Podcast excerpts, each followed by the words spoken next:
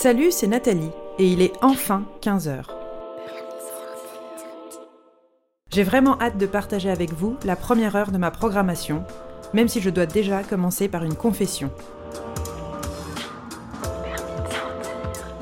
Oui, je vous ai concocté une heure variée, riche en protéines et en câlin mental, mais parfois, parfois, le son n'est pas ouf. C'est ce qui arrive quand on décide de faire une radio pirate pendant un confinement, alors qu'on n'a pas vraiment le matos adapté et qu'on dépend beaucoup des connexions Internet de tout le monde. Ce que je peux vous promettre, c'est que ça vaudra toujours le coup de tendre l'oreille, même quand la qualité fera des siennes. Pour commencer ce voyage sonore, je vous propose d'entrer dans l'univers d'Insomniac, une fiction audio imaginée et écrite par Marion Séclin. Permis de sortir. Euh, coucou, ça va? Insomnie? Tu fous quoi là? Bah, t'es pas contente de me voir Bah non. Pourquoi t'es venue? Eh bah peut-être parce que ça fait 4 jours que tu fous pas grand chose et que tu t'inquiètes, donc s'il y a bien un moment où je suis la bienvenue, c'est là. Ouais, c'est vrai. Mais merde. Il fait jour là? Ah, Il fait faim, hein? J'ai les crocs, moi. Ah, estomac, ta gueule s'il te plaît. Wow, wow, tu restes tranquille, toi. Hein? On m'a jamais traité comme ça. Attends, mais en plus t'as pas été très productif, t'aurais dû en profiter pour écrire des trucs, non? Coucou, c'est moi. Et Angoisse, t'as pas, t'as pas pris un truc à bouffer? Autre que du seum, je veux dire Juste un petit truc. Shakespeare, pendant une épidémie, il a écrit le roi Lear, tu vois, lui. Non mais là, là, là, là, je le sens, on est en train de perdre du temps. Mais oui, t'as terminé ta compta par exemple? Imagine que t'aies plus jamais envie d'écrire. Oh, il reste pas un yogourt? Ou pire que tu sois plus jamais créative. Même un Kinder Pingui. C'est pas fou, mais je le prends, je le prends. Ah ouais Oh Je sais, viens, on fait la liste de tous tes ex un par un. Non mais là, là, là, là, tout ce temps perdu pendant lequel t'aurais pu, t'aurais pu faire des trucs utiles. Ouais, franchement, lâchez-moi une pomme. Même une petite pomme, une pomminette, mais un truc, quoi. Elle est où ta ceinture léopard? Tu sais, la trop jolie là Ah putain, ça fait hyper longtemps qu'on l'a pas vue. Et ça fait la fête sans moi Oh migraine T'as reçu mon invitation Tous ces projets que tu nourris pas alors que t'aurais pu avancer. Tu te souviens quand ta sœur, elle t'avait laissé te faire engueuler par ta grand-mère alors que c'était elle qui avait fait une connerie? This is the rhythm of the night.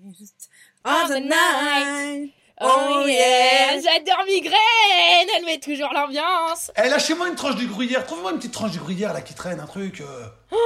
Mais attends, mais tu vas fêter tes 30 ans en quarantaine, mon pote Et quand on sortira, ce sera l'anniversaire d'autres gens, donc tout le monde se foutra de fêter le tien. Oups Of the night. Oh, Oh yeah, yeah. Petite tierce, t'as vu, hein Imagine, t'as t'as plus que des idées, des idées de merde. Oh Oh, le délire. Je te propose un filet de dorade snacké et son espuma d'asperges au miel, ambiance top chef. Oh là là là là là là là là Oh là là Mais ça me fait penser, tu mettrais pas de la moquette dans le salon, dis donc On est en train de tout perdre là, à pas être productive. La somme du carré de l'hypoténuse est égale à la somme des carrés des deux autres côtés. En ce qui concerne les triangles rectangles, en tout cas... Et je vous entends pas au fond Mais on est là, au fond Of the night Oh yeah Non mais. Non mais c'est. Non mais. Non, mais- Oh, un figolu Y a pas du figolu Oh, le délire du figolu je Ah ouais, un figolu Mais il faut que ça s'arrête parce qu'il va y avoir des gens qui vont avoir tes idées et qui vont les faire avant toi. Figolu, figolu, figolu, figolu, figolu. Oh, on devrait trop avoir une romance épistolaire, ce serait tellement bien. Free from desire. Free from desire. Eh, y a pas, il doit bien rester une tranche de cake, non? Trouvez-moi une petite tranche de cake, là, un délire Ah ouais, un petit cake là pour estomac. Ah ouais? Ça suffit, les cons là Taisez-vous Estomac, c'est bon, je vais te faire un casse-dalle. Yes Insomnie, je, je m'en fous de pas dormir la nuit, je peux faire des siestes pendant la journée. C'est pas comme si j'avais des trucs à faire, alors t'arrêtes de faire ta maline, genre t'es trop subversive. Angoisse, arrête de vouloir être productif tout le temps. On n'est pas une machine, bordel. Mais si Non, en ce moment, moi, j'ai pas la tête à créer des trucs. Je suis inquiète, il se passe rien, tout est éteint. Et toi, migraine, migraine, je sais que j'aurais dû boire plus d'eau. C'est pas la peine de me le rappeler. Donc tout le monde se calme Et alors, je me demandais moi juste simplement, hein, au sujet de la moquette dans le salon, on fait quoi? Permis de sortir. C'était l'épisode 1 d'Insomniac, avec Marion Séclin dans le rôle de Marion, Charlotte Issali dans le rôle d'Insomnie, Guillaume Ducreux dans le rôle d'Estomac, Leslie Medina dans le rôle d'Angoisse et moi-même, Nathalie Séjean, dans le rôle de Migraine. Si cet épisode vous a plu, ne ratez pas les trois prochains, disséminés tout au long de la journée sur Permis de sortir. Et maintenant, place à Agathe Seb, auteure, journaliste et future éditrice et à sa chronique La mécanique de la réinvention. Permis de sortir. Signalement. Yeux marrons, cheveux bruns, Agathe Seb, française, de sexe féminin. Âge entre 35 et 37. Monte sa maison d'édition. Domiciliée sur son lieu de travail.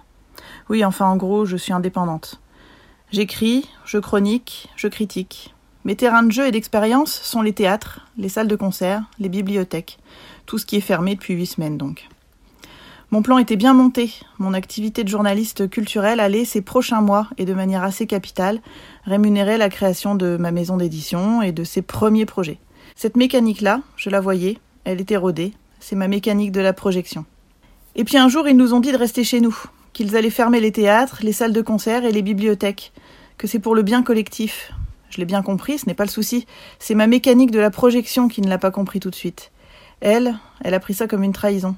Elle a commencé à paniquer, à en vouloir à la terre entière. Comment on va faire pour subvenir à nos besoins? Qu'est-ce qui m'a pris de croire que je pouvais réussir dans un tel milieu? Rester chez moi à ne plus pouvoir faire ce que j'avais prévu, j'ai perdu le contrôle et mon mental a foutu le camp. Ce qu'on croyait être un chemin de vie tout tracé est redevenu une pâle utopie, un rêve de gosse. Et c'est là que ma mécanique de la projection m'a soufflé dans l'oreille qu'elle en avait ras-le-bol de vivoter entre les projets gratuits et les projets bénévoles, qu'elle avait envie de vivre plutôt que de survivre, et que non, travailler de sa passion ne devrait pas forcément être synonyme d'insouciance éternelle et de réconfort à coup de tu seras reconnu de manière posthume. Parce que dans le fond, le posthume, on s'en tape un peu maintenant, là, tout de suite. Surtout quand les chaînes info te hurlent de rester chez toi au risque de décéder d'étouffement. Et que là, là, le coup du posthume ne fonctionnerait même pas. Parce que vraiment, Agathe, qu'est-ce que tu laisses réellement derrière toi? C'est là que la mécanique de la réinvention est arrivée bien dans ses baskets. La mécanique de la réinvention, c'est la jumelle un peu badass de la mécanique de la projection, et aussi accessoirement la meilleure amie de l'insomnie. La mécanique de la réinvention, elle vient quand l'adulte n'a plus vraiment confiance en l'enfant intérieur qui lui a dit Vas-y, on le fait, on fonce, on sera écrivain et rien d'autre. Elle intervient quand tu réalises que réaliser tes rêves, c'est pas forcément toujours très confortable et que ça te fait paniquer durablement. Elle t'interroge le soir avant de t'endormir, ou plutôt de ne pas t'endormir, pour que tu fasses la liste des autres choses que tu aimes faire, que tu sais faire, que tu pourrais apprendre à faire, et qui pourraient te faire gagner ta vie, peut-être. L'équation de dingue, en fait, l'équation qui devient encore plus lunaire que le projet de base, celui qui faisait peur quelques minutes avant. Mais bon, j'ai joué le jeu. J'ai fait des listes mentalement, j'ai ouvert Google pour deux ou trois recherches, j'ai ouvert Indeed pour deux ou trois déconvenus, et puis je suis restée là, les yeux au plafond. Il faut savoir que dès qu'on dit à la mécanique de la réinvention qu'elle est difficile à entretenir, elle entre dans une sorte de chantage affectif du style mais grâce à moi, tu vas enfin réussir, ça ne va pas être évident, mais il faut avoir conscience du facteur temps et garder confiance. Aucune réinvention ne s'est faite du jour au lendemain, il faut prendre le temps d'apprendre et d'installer de nouvelles choses. Ok, du temps, mais au fait du temps, j'en ai déjà, particulièrement en ce moment. Mais ce n'est pas vraiment le souci, puisqu'apparemment, quoi qu'il arrive, en projection ou en réinvention, il s'agit perpétuellement de persévérer, de faire ses preuves, et de donner le change en termes d'audace et de talent. Alors qu'est-ce qui mérite le plus notre motivation au final? La persévérance, si elle n'est pas obstinée, ou la table rase, si elle n'est pas trop radicale? Ce qui est sûr, c'est que dans mon cas, la mécanique de la projection a été plus balèze pour tuer le doute, plus que sa sœur jumelle, et qu'au passage, elle m'a présenté sa pote, la mécanique de l'ouverture. La mécanique de l'ouverture, elle tisse des liens entre toutes mes envies, et elle leur trouve un terrain d'entente. Elle me fait prendre un peu de hauteur aussi pour me permettre d'avoir une belle vue d'ensemble de ma situation qui finalement, je l'admets, n'est pas si catastrophique. Et surtout, la mécanique d'ouverture, elle tord le cou à la mécanique de la réinvention, pas pour la tuer, mais juste pour l'endormir, histoire que je reprenne mon souffle et que je puisse répondre de manière structurée et sensée à la seule question essentielle pourquoi je fais ça et pas autre chose? Thèse, antithèse, synthèse, direct sur la copie, sans brouillon. Et après ça, quand la mécanique de réinvention s'est doucement réveillée de sa petite sieste, elle était un peu moins en terrain conquis. Elle a compris qu'elle était capitale, comme un checkpoint, mais qu'elle n'était pas radicale. Et mes premiers idéaux ne se sont pas inclinés sur son passage, mais ils n'ont pas dit à mes nouvelles envies d'aller se faire voir. Parce que quitte à être déconfiné dans quelques jours, autant ouvrir l'angle de ses perspectives. Le champ des possibles, en fait, c'est ton champ de vision, plus ton imagination, divisé par ta raison, coefficient passion. Je suis naze en maths, mais cette équation-là, je crois que je la tiens. Permis de sortir. Au lycée, j'ai fait un bac littéraire et je me souviendrai toujours du moment où une conseillère d'orientation est venue nous voir pour nous dire Bon, les littéraires, vous avez deux options. Soit vous allez à la fac et vous devenez prof, soit vous devenez ophtalmologue. Depuis, j'ai découvert la multitude de métiers qui existent dans toutes les disciplines et dont on ne nous parle jamais. C'est exactement pour ça que j'ai eu envie de parler avec Ariane Geffard, qui est agente littéraire et porteuse de projets. Le monde est beaucoup plus vaste, riche et diversifié que ce que l'on veut nous faire croire. À chaque fois que l'on élargit ses horizons, c'est une petite victoire pour la curiosité et la tolérance, et une petite défaite pour la peur et l'intolérance. Alors bonne curiosité et bonne écoute. Permis de sortir. Bonjour Ariane Geffard.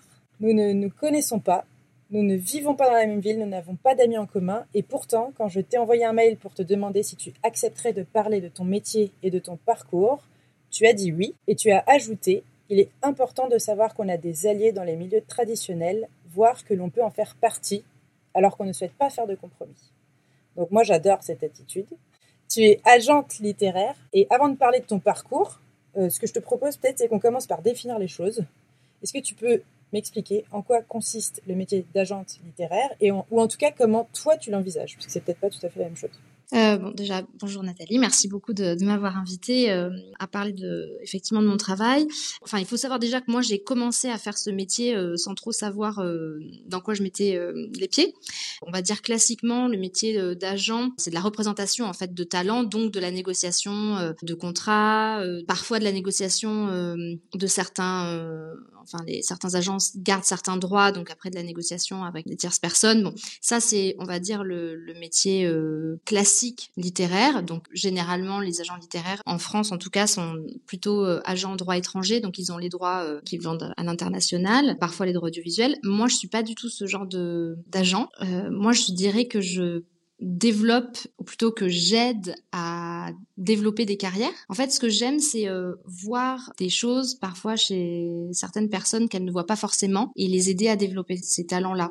Donc parfois, c'est quelqu'un qui vient de la fiction, euh, qui a écrit euh, plusieurs euh, romans fictionnels et puis euh, tout d'un coup, euh, moi, je vois quelque chose dans un des livres ou dans, lors d'une discussion et puis je me dis tiens, on pourrait en fait euh, peut-être euh, essayer de faire quelque chose autour de l'audiovisuel, on pourrait, euh, je sais pas, travailler sur un roman graphique. Euh, voilà, ça c'est des possibilités. Parfois, c'est aller chercher des gens qui n'ont jamais écrit et leur proposer effectivement de, publier. Après, moi, j'ai jamais vraiment démarché euh, à part au début. En fait, ça a été des, mais c'est toujours des rencontres en fait. Donc euh, voilà. Donc ça veut dire que euh, toi tu détectes le potentiel chez quelqu'un parce que justement effectivement moi quand j'ai recherché un peu sur les agents littéraires en France en tout cas, je me suis rendu compte qu'en fait souvent les agents littéraires c'était juste pour négocier les traductions. Mais c'est pour ça que je te dis tout de suite, tu vois, d'emblée, avant même de parler de représentation, tu vois, je te dis c'est de la négociation. Oui, le, métier classique, tu as raison, et c'est ce qu'on trouve un peu partout. Euh, effectivement, c'est des gens qui négocient. C'est aussi pour ça que les primo euh, auteurs ou autrices euh, n'ont pas d'agent, parce qu'en fait, sur des questions de négociation, de d'avaloir qui sont euh, petit, euh, l'agent ne peut pas vraiment se rémunérer. Voilà, donc ça, ça explique. Moi, j'ai beaucoup de gens hein, qui m'écrivent, qui me disent ah j'aimerais beaucoup avoir un agent, tout ça. Bon, il faut que j'explique aussi moi comment je travaille. Moi, je peux pas prendre beaucoup de monde parce qu'en fait, je fais plus un travail de manager. Voilà, je fais ça un peu à ma sauce. C'est comme ça que j'ai euh, imaginé en tout cas ce métier, c'est-à-dire que j'ai rencontré des gens la première rencontre, c'était Emma, l'illustratrice, euh, voilà, qui a, qui a popularisé le, concept de charge mentale en France. Et euh, Emma, euh, je l'ai aidée à être publiée dans une maison d'édition, qui est une maison d'édition en plus militante, avec un, éditeur euh, que, que j'aime beaucoup. L'aventure, elle a commencé comme ça, et je ne savais pas du tout que ça s'appelait. Alors en plus. Euh, pour le coup, c'est pas vraiment ça un travail forcément d'agent, ça peut être un travail d'apporteur de projet, c'est-à-dire de mise en relation. Mais petit à petit, en fait, ça s'est mué en, travail d'agent et je, l'ai représenté euh, sur euh, je sais pas les demandes de conférences sur euh, les autres possibles effectivement sur le même parfois sur des histoires de, de, relations publiques presse. Voilà, moi je fais un peu tout et sans vouloir dire que je, je, fais tout sur les livres parce que il y a des personnes qui sont au service de presse qui font la presse, il y a des personnes qui sont au commercial qui font le ça. Moi, je suis pas du tout, je ne m'attribue pas du tout ce mérite, mais plutôt, je fais un peu tout dans le sens où si on a, on a envie, si on a besoin de moi, en tout cas quand je représente la personne, je, voilà, j'accompagne, on va dire, sur beaucoup plus que de la, que de la négociation. Donc, si j'ai bien compris, même si tu t'appelles agente littéraire, tu es loin de te limiter au côté littéraire. Donc, tu peux avoir des talents qui ne, ne font pas de livres Alors, j'ai des... en fait, moi je dis que je représente les- des personnes qui écrivent. Ok.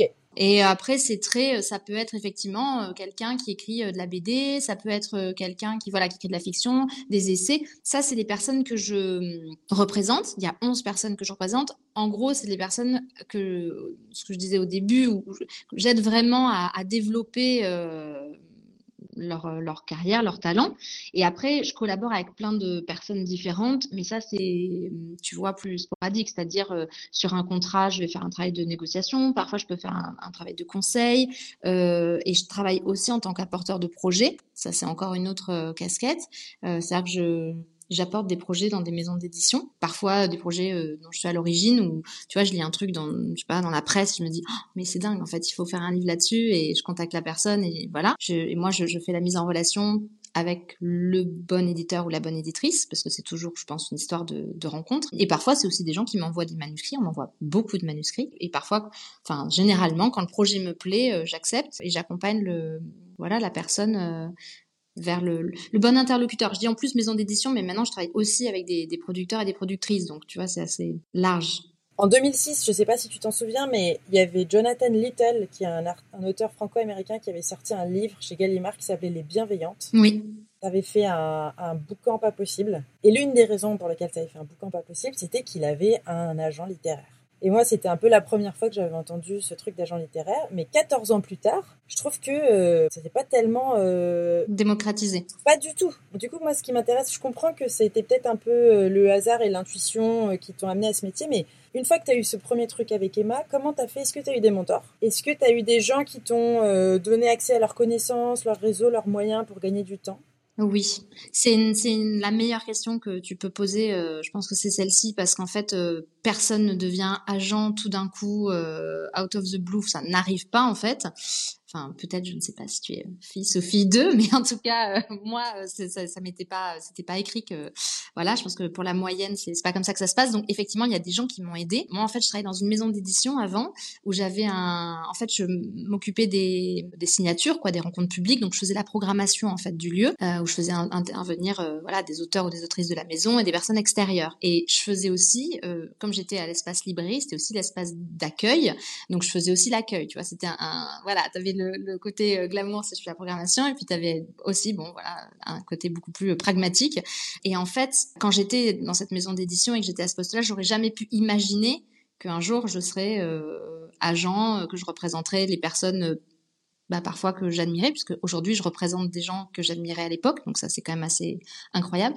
Et ça a été possible parce que quand j'ai quitté en fait cette maison d'édition, il y a des gens qui m'ont soutenu et euh, notamment l'éditeur à qui j'ai présenté Emma, c'était un, vraiment un éditeur avec qui euh, je m'entendais très bien dans cette maison d'édition et qui me considérait beaucoup plus que euh, tu sais ben voilà comme tu présentes voilà j'ai un petit job j'ai bon ben, c'était quelqu'un qui, qui déjà euh, je sais pas me considérait on avait des échanges très intéressants et tout ça c'est un des premiers éditeurs à qui j'ai parlé effectivement euh, parce que bon à l'époque faut savoir aussi que quand on parlait féminisme c'est pas comme euh, aujourd'hui c'était pas comme aujourd'hui. Donc euh, il y a un peu moins de dix ans j'avais un projet de livre sur les différents féminismes en France. C'était une idée qui était plutôt bon ok on va dire niche.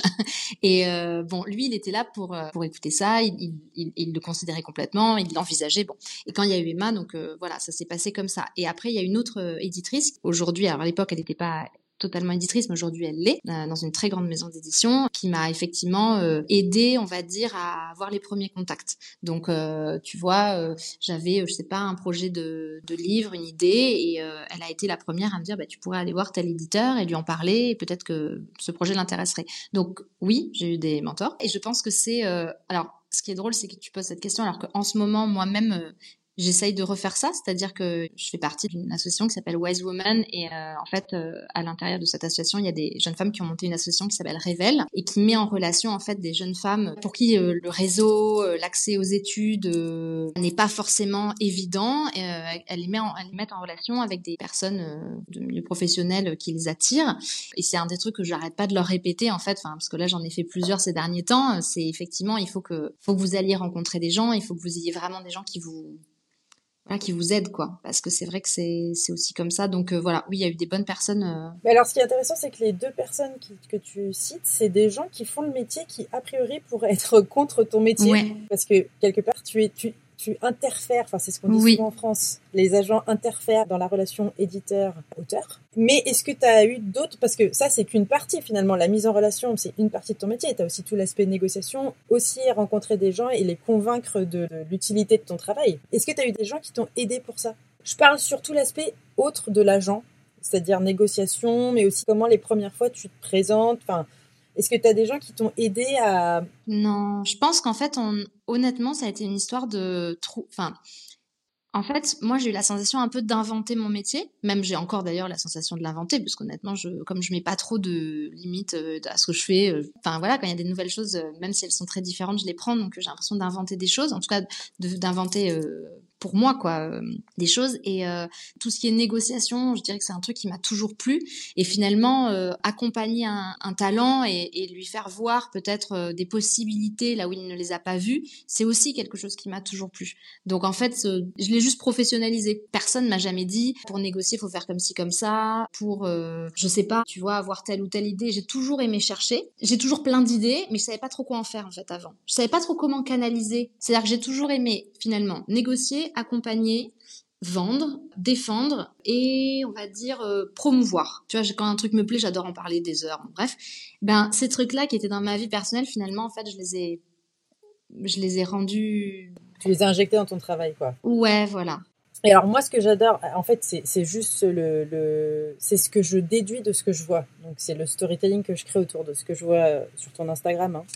Puisque c'est la première fois qu'on se parle. Tout à fait. mais euh, mais où je me retrouve vachement par rapport à le côté créatif de la culture américaine dans la façon dont tu as l'air de gérer tes artistes, quoi. Pendant cette quarantaine, ce que j'ai trouvé génial, c'est que je t'ai vu faire des annonces de projets qui sont en fait très américains. Je vais reprendre encore ce terme juste parce que euh, tu décloisonnes en fait. Alors je sais pas dans quelle mesure c'est toi qui es euh, initiatrice de ce genre de projet, mais en tête ce que j'ai aujourd'hui, c'est les deux derniers que j'ai vu passer, c'est-à-dire l'adaptation en livre chez Marabout des podcasts de nouvelles écoutes, et puis l'adaptation en film de, du livre Sorcière de Mona Chollet.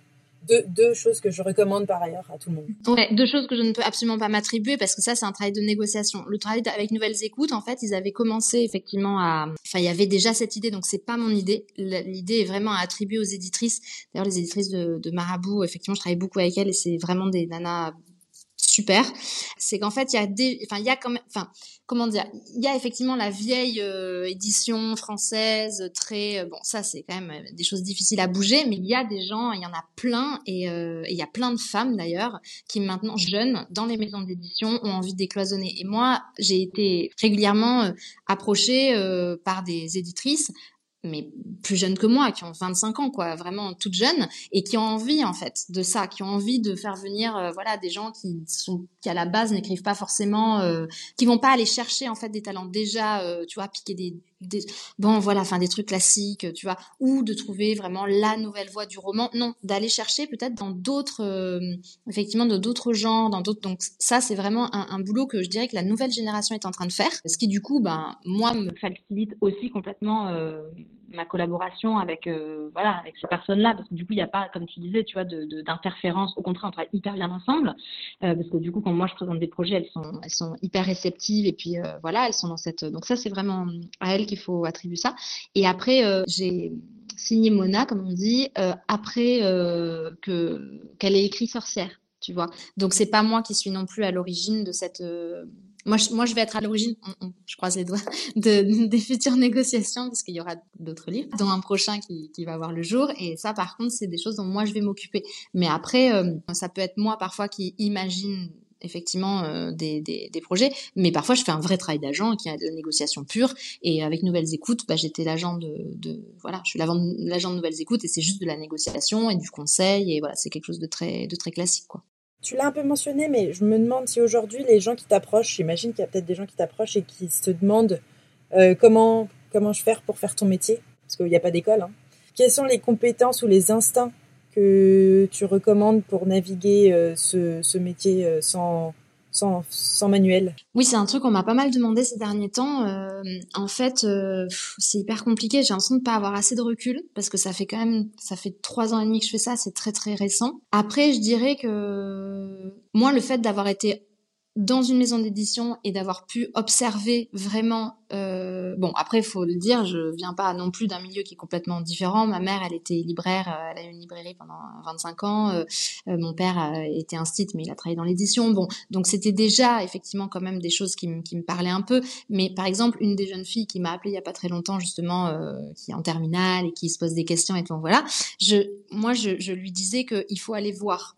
C'est un truc dont j'avais pas conscience moi plus jeune, mais je pense que d'ailleurs la fac ne, ne, pousse pas trop finalement à faire. C'est bien dommage, c'est de faire des stages, des stages, des stages. Même pas, je sais même pas si on appelle ça des stages. En tout cas, observer, euh, quitte à prendre un CDD euh, par-ci, par-là, mais de pouvoir voir ben, qu'est-ce que c'est euh, être libraire, qu'est-ce que c'est et quand tu es dans une maison d'édition, qu'est-ce que c'est être éditrice, qu'est-ce que c'est le, le, le, représentant ou la représentante, les commerciaux, qu'est-ce que c'est le métier d'attaché de, presse. Enfin, c'est vraiment de voir l'ensemble des métiers du livre parce que ça déjà enfin moi en tout cas j'ai l'impression que le fait de savoir tout ça me donne voilà une bonne vision d'ensemble. Donc je pense que c'est c'est à garder en tête. Après je pense que il faut avoir euh, pas mal confiance en soi. Ça c'est voilà, si je suis tout à fait honnête, euh, faut quand même euh, voilà parce que c'est c'est pas facile tout le temps parce qu'on se retrouve avec parfois des éditeurs qui sont voilà un peu réticents. Alors ça m'est pas souvent arrivé, mais ça m'est arrivé et il a fallu que ben tu vois, je suis une fille, j'ai 35 ans, j'ai j'ai pas une grosse voix, donc il a fallu avoir d'autres armes pour faire comprendre que j'étais pas une ennemie, mais que bah, j'étais là en fait et qu'il fallait dealer avec ça. Et puis après, je dirais que moi, je me suis beaucoup beaucoup cherchée. C'est ce que effectivement euh,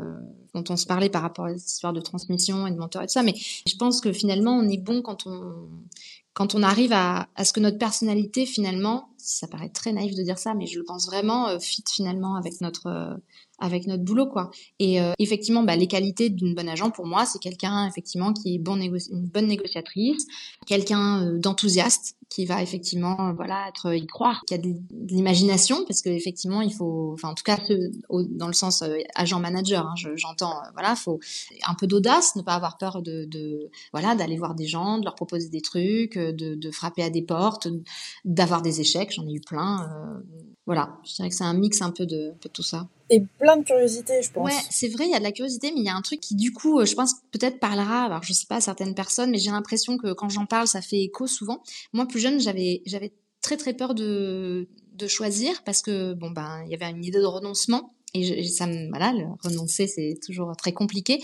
Et en fait, mon métier, mais je pense que c'est adaptable sur d'autres métiers. Euh, réinventer son métier, en fait, ce serait plutôt ça. Je pense que il y a une idée de, en tout cas, moi je l'ai fait de manière à ne pas avoir à renoncer, et que finalement euh, c'est très finalement fantasmatique et peut-être infantile, hein, je je m'en cache pas, parce que c'est peut-être grandir aussi tout ça de, de, renoncer à certaines choses, mais moi mon travail me permet finalement à la fois de travailler avec des gens dans le cinéma, dans l'édition, de rencontrer euh, des journalistes, de rencontrer, euh, euh je sais pas, des producteurs, de d'aller dans la jeunesse, d'aller chez l'adulte, d'aller j'ai fait publier des livres de cuisine. Enfin, vois, je veux dire, tout ce qui m'intéresse finalement, ben, soit je dis oui si on me le propose, soit je vais le tenter si j'en ai envie. Donc il y a une certaine euh, liberté, on va dire.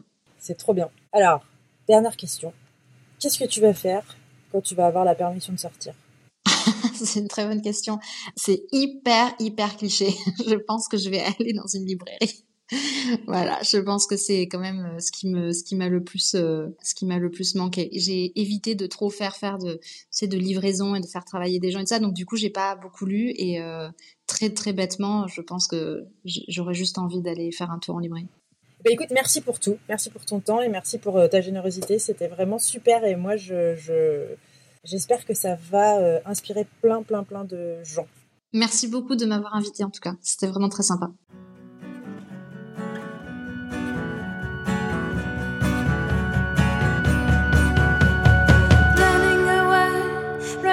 before I cry, I cry, I cry.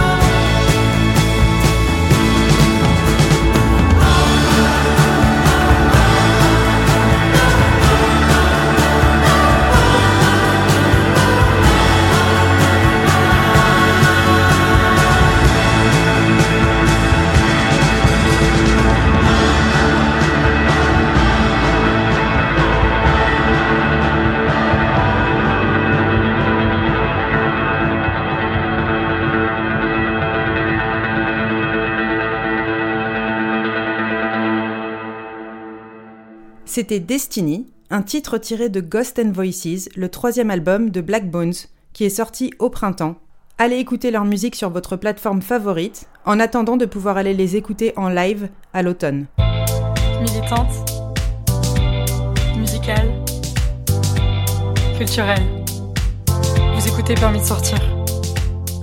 Vous savez ce truc où il y a un mur porteur chez vous et tout le monde vous dit ça, c'est un mur porteur, faut pas y toucher, sinon tout va péter. Et puis un jour, quelqu'un s'arrête devant le mur porteur que vous avez passé votre vie à ne pas toucher et dessine une porte avec une belle poignée. Et la porte s'ouvre et le mur éclate. Mais il n'y a rien qui s'effondre. Et là, vous réalisez que la pièce dans laquelle vous vous trouvez a triplé de volume. Élodie d'Andrea est un des êtres humains qui a dessiné une porte sur mon mur porteur. Moi, je la trouve exceptionnelle. Mais ce qui est encore plus fou, c'est qu'en réalité, des êtres humains comme elle, il y en a plein. C'est juste que souvent, on ne les voit pas à cause de nos murs porteurs. J'espère que vous êtes dans le mood d'éclater un mur, parce que c'est ce qui risque fort d'arriver dans 3, 2, 1. Permis de sortir. Bonjour Elodie. Toi et moi, on s'est rencontrés en octobre 2018 à la journée de préparation organisée par TEDx Reims, où nous étions toutes les deux speakers en novembre de cette même année. Ce 23 novembre 2018, je me souviens de la claque que j'ai prise lorsque tu es monté sur scène et que je t'ai écouté parler de la révolution dans ta vie et celle de Louis, ton conjoint, lorsqu'Andrea, votre fille, a été diagnostiquée à l'âge de 5 mois d'une maladie neurodégénérative en janvier 2016. Aujourd'hui, vous vivez tous les trois dans un corps de ferme que vous avez acheté en ruine sur la côte d'Opale, à la Madeleine sous Montreuil, et que vous avez transformé en gîte slash lieu de répit inclusif en milieu touristique ordinaire. Alors, Elodie, comment ça va en ce 1er mai 2020 Comment se passe le confinement pour vous trois et pour le gîte? Écoute, euh, c'est un peu particulier puisque euh, on a un peu l'impression de vivre notre deuxième confinement, euh, je crois, avec Louis, mais de manière globalisée en fait. On a l'impression qu'on a le monde avec nous cette fois. C'est-à-dire que quand on a appris la maladie d'Andrea, on a été confiné dans une chambre d'hôpital où on sortait plus. On a perdu du jour au lendemain nos jobs, nos vies sociales, euh, tout. Et euh, du coup, euh, là, finalement, ce confinement, on retrouve beaucoup de cette vie à trois, avec un interlude finalement de, de quatre ans, où il s'est passé beaucoup de choses entre janvier 2016 et, et mai 2020 dans nos vies. Notamment, on s'est habitué à avoir des professionnels, une monitrice éducatrice qui s'occupe d'Andrea, euh, un kiné qui vient, une psychomote qui vient. La vie à la ferme avec euh, tout son lot d'allées et venues, les travaux permanents, puisqu'on est encore en travaux. On a ouvert un premier gîte, mais euh, il y a encore, enfin à l'horizon 2022, il y aura quatre gîtes de chambres d'hôtes et deux salles sur le site, donc tout ça c'est en construction. Et au début, euh, ça nous a permis de, nous recentrer, je pense, un peu comme beaucoup de gens, de, vivre à trois et puis euh, de se concentrer un peu plus sur nous et d'avoir moins de flots de gens qui passent. Et euh, finalement, c'était aussi appréciable. Mais là, ça pèse parce que c'est compliqué de s'occuper d'Andrea au quotidien, H24, même si en ce moment, elle est adorable parce qu'elle a pas de, sa maladie est stabilisée pour l'instant. Je pense que le confinement lui fait du bien. Après, nous, euh, c'est pas évident puisque euh, Louis lui fait des séances euh, d'étirement tous les matins, mais il n'est pas kiné. Il la porte énormément parce que moi, j'ai de plus en plus de mal à la porter parce qu'elle fait en fait 30 kilos et elle ne se tient pas du tout. Elle est complètement hypotonique, donc c'est comme si elle faisait le double. Donc on est épuisé. Au final, on a quand même des activités à mener pour l'association, pour la société, pour le gîte, pour pas mal de choses. Et on a beaucoup de mal à laisser Andrea à côté de nous dans un fauteuil, euh, nous regarder pendant qu'on fait de l'ordinateur. Donc, euh, donc on essaye de gérer euh, un peu tout ça tant bien que mal. Il y a des jours où c'est plus compliqué que d'autres. Mais après, je ne veux, pas me plaindre dans le sens où, avec notre asso, on est en, contact quotidien avec des familles qui ont des enfants en situation de handicap. Et je découvre des quotidiens et je me dis que bah, je suis loin d'être la plus mal lotie, dans le sens où euh, ici c'est un peu le confinement de luxe. Euh, on a un immense jardin, on sort euh, promener Andrea toute la journée autour du gîte parce qu'on a fait un, un, chemin accessible pour les fauteuils roulants. Donc déjà on n'est pas confiné entre quatre murs et ça c'est hyper précieux. J'échange beaucoup avec des parents d'enfants notamment qui ont des troubles autistiques. Clairement c'est très très dur. Je pense que quand tu as ton enfant qui est autiste sévère et que tu dois le gérer toute la journée, que tu as un tout petit espace et que tu as une fratrie qui doit faire l'école à domicile, euh, plus euh, toi qui es censé télétravailler, et qu'accessoirement là-dessus, tu es mère célibataire, comme ça arrive à 80% des parents d'enfants handicapés, ça, m'aide à, relativiser euh, grandement au quotidien.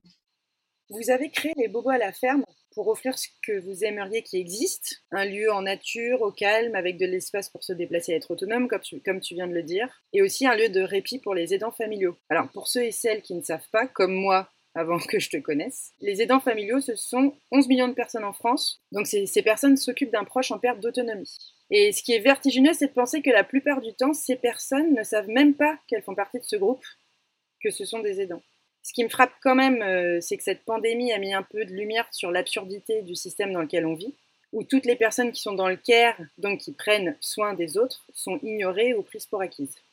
Et on peut dire aussi euh, qu'elles se font parfois carrément mettre des bâtons dans les roues avec la complexité du système administratif et médical. Bah vous, vous allez un peu à contresens de tout ça, puisque vous offrez à ces aidants un espace pour se reposer, et vous donnez de la visibilité aussi à ce, à ce besoin en fait. Et en trois ans, vous avez mis plein de choses en place pour aider les aidants. Moi, j'ai halluciné en fait quand je suis allée sur votre site. Et du coup, est-ce que tu peux me parler euh, avec tes mots de ce que vous faites? Je sais que vous avez un laboratoire de répit, que vous avez sorti un guide, euh, que vous avez co-sorti un guide, que vous faites plein d'actions tout au long de l'année. Alors, je pense que tu pourras pas forcément tout dire, mais peut-être que tu peux mettre en avant ce qui te tient à cœur et s'il y a des choses qui viennent, quoi. Alors déjà, euh, faut déculpabiliser parce que moi non plus, je savais pas que j'étais aidante après avoir passé un an à l'hôpital. Donc déjà, je ne connaissais pas le mot euh, parce que je faisais partie du commun des mortels. Même après avoir passé euh, quasiment neuf mois euh, non-stop à l'hôpital, après avoir vu énormément de médecins, de psychologues, d'assistantes sociales, toute la batterie de professionnels du médico-social que tu peux rencontrer, il y a personne qui, à un moment donné, nous a dit, à Louis ou à moi, qu'on était aidant et que ce mot permettait d'avoir accès à des droits. Et finalement, en fait, on a entendu une émission sur France Inter euh, le 6 octobre 2016 euh, parce que c'est la journée nationale des aidants. Et euh, on s'est dit, tiens, finalement, on a l'air de pas mal coller au portrait. Et Louis, toujours avec son cerveau gauche, je vais chercher des informations et des droits, du coup, a découvert le droit au répit pour les aidants familiaux. Il a vu que ça, ça ouvrait droit justement à 90 jours de répit par an pour les aidants familiaux dans des établissements et services médico-sociaux. Et nous, on s'est dit, bah, ok, mais en fait, notre quotidien, c'est déjà en fait euh, des hôpitaux et des services médico-sociaux. Si on part en vacances avec notre fille, on aimerait bien qu'il y ait euh, juste euh, quelqu'un qui s'occupe d'elle et que nous, finalement, euh, on en profite pour essayer de se faire un resto ensemble, d'aller boire une bière ensemble, un truc qu'on n'avait plus fait finalement depuis des mois. Et donc nous, on se disait que ça serait bien de se permettre ce genre de, de fenêtre de normalité dans une vie qui n'était plus du tout.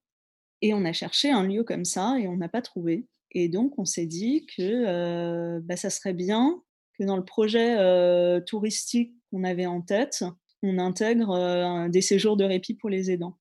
Et en fait, là, je mens parce que je dis on, mais en fait, c'est Louis qui a eu l'idée. Il a mis dix lignes sur, sur l'étude de marché qu'on est en train de faire pour le projet touristique. Et en fait, moi, j'étais pas forcément très emballée. Je me disais, franchement, Andrea, elle avait 15-16 mois à l'époque.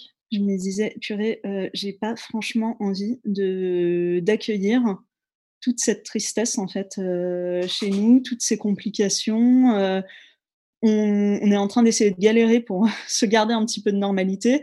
Et puis finalement, en fait, on va accueillir encore des personnes en situation de handicap, des parents tristes parce que euh, la vie, bah, c'est pas facile pour eux. Et on a participé à un concours et c'est ces 10 lignes sur 80 pages qui ont remporté le sentiment de tout le monde. Et euh, je t'avoue que ça a été un peu l'accélérateur, puisqu'ensuite, euh, Louis faisant les travaux, moi j'étais plus dans l'administratif et les recherches. Et, euh, en fait, j'ai découvert un monde bah, qui ne ressemblait pas du tout aux, clichés et, que j'en avais moi dans ma tête en fait. j'ai rencontré des parents incroyables et des professionnels médico-sociaux incroyables ceux qu'on applaudit aujourd'hui à 20h à nos fenêtres. hein. Et en fait, j'ai trouvé ça hyper stimulant de rencontrer des gens qui, qui avaient énormément à nous apprendre, qui ont encore énormément à nous apprendre. Et c'est vrai qu'on a pris le projet à bras le corps parce que un an après, on crée les rendez-vous des parents extraordinaires. Ça, c'est, euh, on se réunit à peu près tous les mois avec des parents d'enfants en situation de handicap sur le territoire. Et euh, en fait, je pense que voilà, je vais pas pouvoir parler de tout ce qu'on a créé, mais à chaque fois qu'on crée un truc, c'est un truc qui nous a manqué dans notre histoire. Donc le guide, euh, et après l'annonce du handicap de mon enfant, c'est un truc qu'on nous a jamais donné. Alors là, par exemple, tu vois, Louis, il bossait en tant que directeur de centre d'accueil pour demandeurs d'asile, et en fait, il a fait à peu près tous les métiers du social, enfin tous les secteurs, et puis sauf le handicap. Et puis, il trouvait ça hyper structuré. Tu vois, par exemple, quand tu accueilles euh, un demandeur d'asile en France, euh, ben voilà, tu as des, euh, des fiches explicatives de ce que va être son parcours dans toutes les langues, en fait. Euh, nous, on nous a jamais donné un bout de feuille à 5 qui nous expliquait euh, quelle, euh, quelle démarche on allait devoir euh, mettre en place. Et c'est vrai que tout cet imaginaire que tu peux avoir sur le monde du handicap qui va être hyper organisé parce que euh, bah, parce que c'est un truc en France, normalement, ça roule. Enfin, tu vois, les personnes en situation de handicap, euh, hop, on y va. Bah, pas du tout. Euh, c'est hyper galère. euh, nous, on a perdu euh, 6 000 euros à mal remplir un dossier, qui soit ensuite perdu, à faire confiance à des assistants sociaux qui euh, comprenaient pas tout. Et finalement, ce guide, on l'a créé aussi en reflet de notre histoire, en se disant, putain, c'est pas compliqué en fait. Maintenant que Andrea a presque 5 ans, on voit ce qu'il faut faire, on voit comment il faut le faire, et on se dit, ben, en fait, euh, c'est maintenant qu'il faut en fait euh, parler à ceux qui entrent dans ce monde euh, fabuleux aujourd'hui pour leur dire bah, quoi faire. Et puis, c'est con, hein, t'as pas envie de remplir un dossier de 15 pages euh, quand on vient de t'apprendre euh, que ton enfant euh, sera jamais comme les autres. Mais malheureusement, tu as intérêt à le remplir le plus rapidement possible parce que les aides auxquelles tu as le droit sont rétroactives à partir du moment où tu remplis ce dossier. Et puis voilà, après, euh, nous, on n'avait pas forcément envie d'aller en vacances, qui s'appelait maintenant, enfin, tous les mots sont, t'es plus parent, t'es aidant, tu vas plus en vacances, tu vas en séjour de répit, tu vas plus dans un gîte, tu vas dans un établissement euh, médico-social. C'est con, mais en fait, les mots ont vachement d'importance parce que ça conditionne aussi qui tu es, la manière dont tu parles, la manière euh, dont on t'accueille, qui t'accueille? Si tu es accueilli par une infirmière, eh ben, t'es pas accueilli par euh, un hôte lambda. Tu vois ce que je veux dire? Enfin, Le retour de l'autre, il est pas, il est complètement différent finalement. Du coup, eh ben, on n'a pas créé un établissement. Alors c'est pas la solution de facilité, hein, je le dis. En France, euh, c'est bien quand on rentre dans des cases, quand on crée des trucs, parce que c'est vachement plus facile après d'obtenir des aides, euh, que les gens comprennent ce que tu fais aussi, parce que c'est pas toujours simple à expliquer. Après, on vit au bon moment ce qu'on est en train de faire. Euh, on, on s'est lancé en 2016, aujourd'hui on est en 2020, on est dans une société qui parle d'inclusion. T'entends parler d'innovation sociale, t'entends parler de répit des aidants, un petit peu, tu vois, et puis d'offres non institutionnelles. Enfin, c'est plus facile aujourd'hui qu'il y a 20 ans. On a Internet, on a les réseaux sociaux. Aujourd'hui, euh, nous, si on ne nous donne pas la parole, on l'apprend sur les réseaux sociaux. Si j'ai un conflit à un moment donné avec une institution, je peux le rendre public sur mon site internet, je peux le rendre public sur un blog, je peux le rendre public sur euh, un réseau social. Et à travers ça, il peut être partagé des centaines, des milliers, des millions de fois. Et ma voix peut avoir un sens. Ça n'a pas toujours été le cas, clairement. On, est quand même sur un alignement des planètes. faut pas dire que euh, tout n'est pas simple, mais on est, je pense que c'est le, le projet qui rencontre son territoire, qui rencontre un public, qui, tu vois, il n'y a pas que nous. Toi, tu as été la première personne à me faire prendre conscience que plein d'améliorations de mon quotidien étaient en fait des découvertes qui avaient été faites pour et grâce aux personnes en situation de handicap, comme par exemple la télécommande ou les lunettes de soleil. C'est des choses qui ont été inventées pour les personnes en situation de handicap et qu'aujourd'hui on utilise tous, tous les jours, et on est content qu'elles existent. Et moi je trouve ça fou. Et chaque fois que tu peux, ce que j'adore, c'est que tu démontres par des exemples concrets qu'en réalité, en fait une, une réalité toute simple, tout le monde bénéficie de la présence de tout le monde. Donc un autre exemple que tu as utilisé, euh, c'est celui du design urbain, que en fait on est tous contents quand il y a des trottoirs plus grands pour inclure les personnes en situation de handicap. On peut dire que c'est pour cette raison, mais en fait, on va, faudrait qu'on avoue tous que ça nous fait du bien d'avoir plus de trottoirs que de routes. C'est à se demander pourquoi la société normative oppose une telle résistance à prendre conscience de l'importance des différences. Et je sais que t'aimes bien rêver pour pouvoir continuer. Et en fait, du coup, j'ai envie de te proposer de rêver un peu à voix haute. Et moi, je me dis, dans le monde d'après, qui ne serait pas la version fasciste et dystopique euh, que l'on redoute tous en ce moment, si tu avais carte blanche, qu'est-ce que tu rêverais de mettre en place pour renforcer l'idée d'une cohabitation entre nous tous? Donc je sais pas s'il y a des choses auxquelles la nuit tu t'es dit ah si je pouvais il faudrait qu'on fasse ça pour que le monde demain soit plus inclusif. J'ai l'impression en fait que euh, tout réside toujours dans la culture et l'éducation tu utilisé le mot fascisme. Le, handicap, c'est, ça fait partie des racismes au quotidien, c'est-à-dire que euh, c'est la peur de l'autre, c'est la peur de, l'inconnu, c'est la peur de... Euh, je le vois avec les personnes euh, qui côtoient Andrea. C'est-à-dire que je vois la réaction des enfants et par la réaction des enfants, je, mesure la crainte ou, le, sentiment beaucoup plus à l'aise de leurs parents dans le monde d'après, c'est indispensable et c'est pas angélique qu'enfants en situation de handicap et enfants qui, sont, vont bien soient mélangés tout de suite.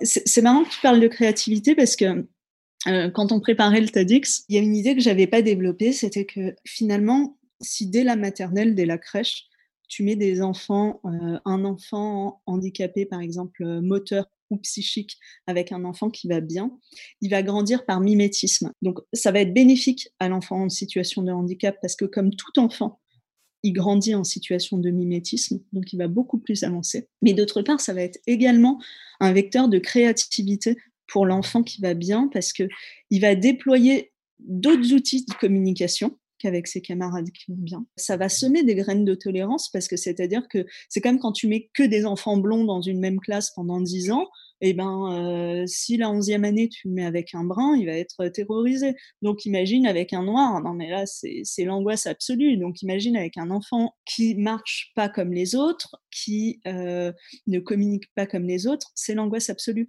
Tandis que si dès le départ ils sont ensemble, et eh ben ce petit enfant ordinaire qui grandira et qui euh, deviendra peut-être, j'en sais rien moi, directeur d'un théâtre, et eh ben, euh, ça lui posera aucun problème que dans sa troupe, il y ait des personnes en situation de handicap et des personnes qui vont bien. S'il est chef d'entreprise, ça le dérangera absolument pas qu'il y ait des personnes en situation de handicap et des personnes qui vont bien.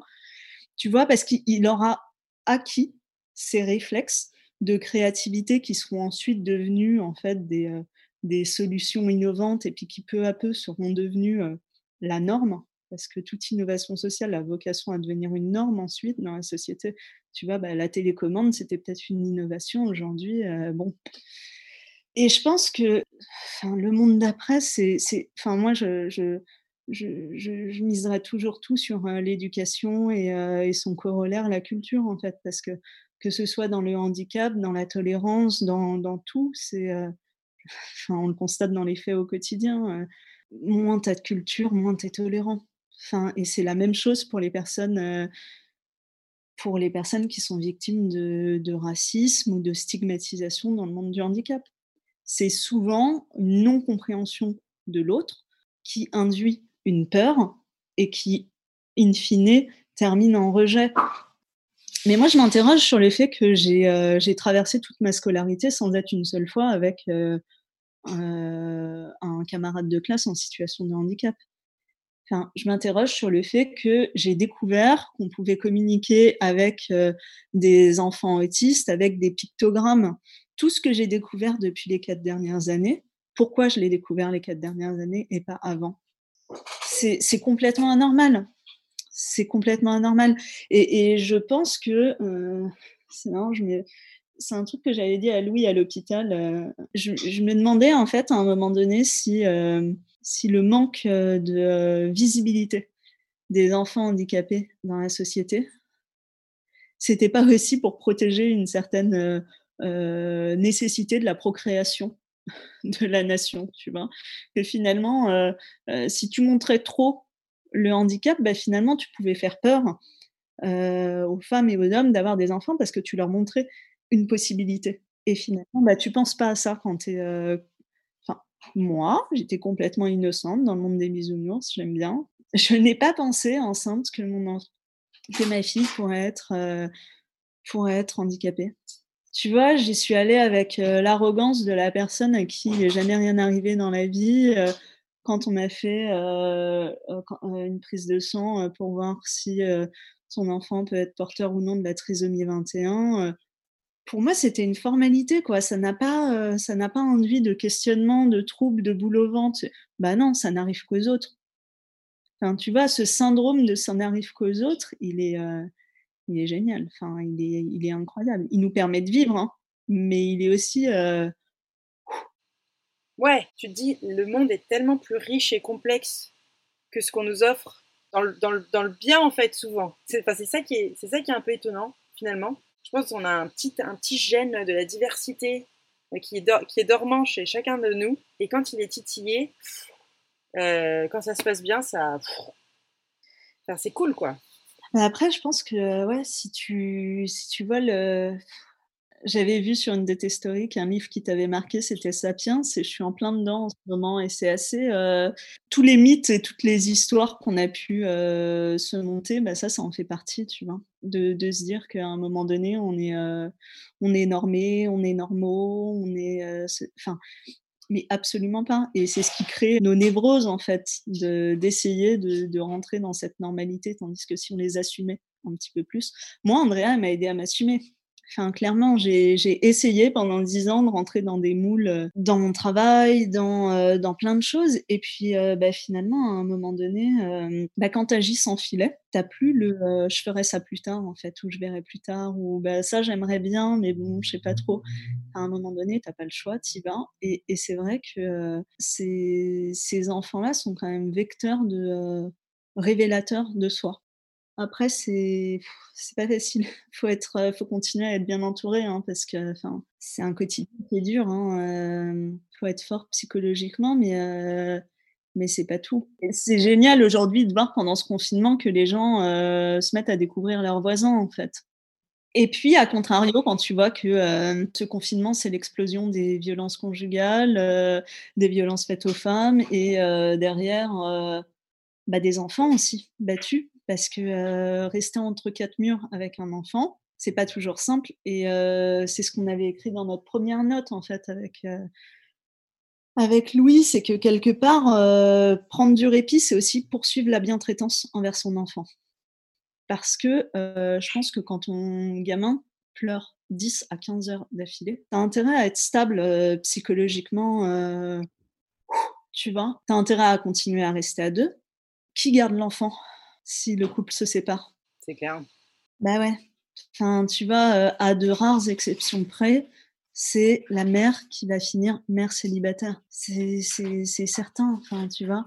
Et qui, dans sa très très large majorité, arrête de travailler pour s'occuper de son enfant, c'est la mère. Et quand tu t'es occupé de ton enfant pendant euh, 5, 10, 15, 20 ans, et qu'après ton enfant n'est plus là, et que toi tu veux retourner à, une vie euh,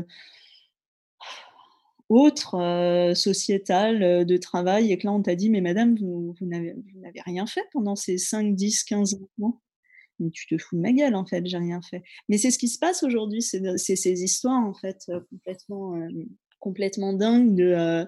bah, la semaine dernière, voilà, il y a, un, petit un petit garçon qui est parti il y a un mois d'une famille avec laquelle je suis en contact, et puis le petit garçon est décédé le mois dernier. Et donc sa maman, qui avait arrêté de travailler pour s'occuper de lui, et qui ramait à chaque, chaque année pour avoir des aides pendant des mois, des mois et des mois. Enfin, c'était horrible. Et bien là, en fait, quand elle a déclaré le décès de son petit garçon, en une semaine, elle a reçu un courrier comme quoi toutes les aides s'arrêtaient. On la remerciait de ses bons et loyaux services. euh, et puis que maintenant, en fait, elle avait droit à, je crois que c'est 3 euros ou 5 euros par heure euh, pendant euh, 5 mois. Et puis après, euh, voilà, ça va te suffire pour retrouver un travail après 7 ans de chômage. C'est d'une injustice assez. euh, Enfin, moi, en tout cas, c'est un, un secteur qui m'intéresse beaucoup parce que. euh, parce qu'il y a beaucoup de causes sociales et on ne se rend pas compte de toutes les causes sociales que peut cacher le handicap, en fait. C'est clair. Ouais, c'est super que t'en parles. L'une de nos motivations sur cette euh, radio pirate, c'est de donner la voix à des gens qui nous intéressent et qui ont des parcours qui vont pouvoir nous apprendre des choses. On peut pas se quitter sans que je mentionne ton travail incroyable sur Instagram, votre compte. C'est euh, les bobos à la ferme, tout attaché. T'as réussi à trouver un équilibre entre humour, mise à jour et pédagogie dans tes posts et tes stories, et réalité aussi, hein. Et je sais que c'est pas toujours évident de trouver le temps de partager et surtout de penser à capturer tous ces moments. Donc je recommande à tous les gens qui écoutent d'aller euh, vous suivre et d'aller sur votre site lesboboslaferme.fr et de découvrir quand même les photos des chambres qui font rêver. Et donc, avant qu'on se quitte, euh, j'aimerais te poser une dernière question. Qu'est-ce que tu vas faire quand tu vas avoir la permission de sortir? Écoute, euh... j'espère que ce sera mon anniversaire en fait au mois de juillet et euh, j'ai déjà demandé euh, à Louis. Euh, je voudrais aller à Lille. Il y a un super resto en fait de Florent Laden, un chef très chouette. Et je le suis pendant le confinement et je trouve ça incroyable tout ce qu'il fait pour pour les soignants, etc. Et, et déjà avant, j'étais fan de sa bouffe, juste sur les photos. Et du coup, je me dis, euh, je, je, rêverais en fait de me faire un super bon resto euh, après le confinement et euh, ouais, de passer du temps à Lille et tout. Donc, j'espère que en juillet, je pourrai sortir. du coup, on passera vous voir et puis je me ferai un super bon resto et je passerai du temps avec Louis en laissant Andrea parce que c'est bien aussi de se faire des pauses parfois à deux. C'est trop bien. Bah, merci beaucoup, Elodie. À très très vite. Permis de sortir.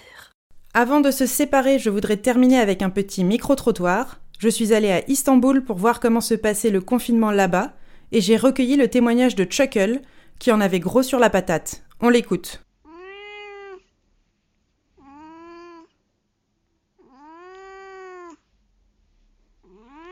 Permis de sortir. Ça y est, cette fois c'est fini. Je vous retrouve à 18h pour éclater de nouveaux murs porteurs. En attendant, je vous laisse entre de bonnes mains avec Anna.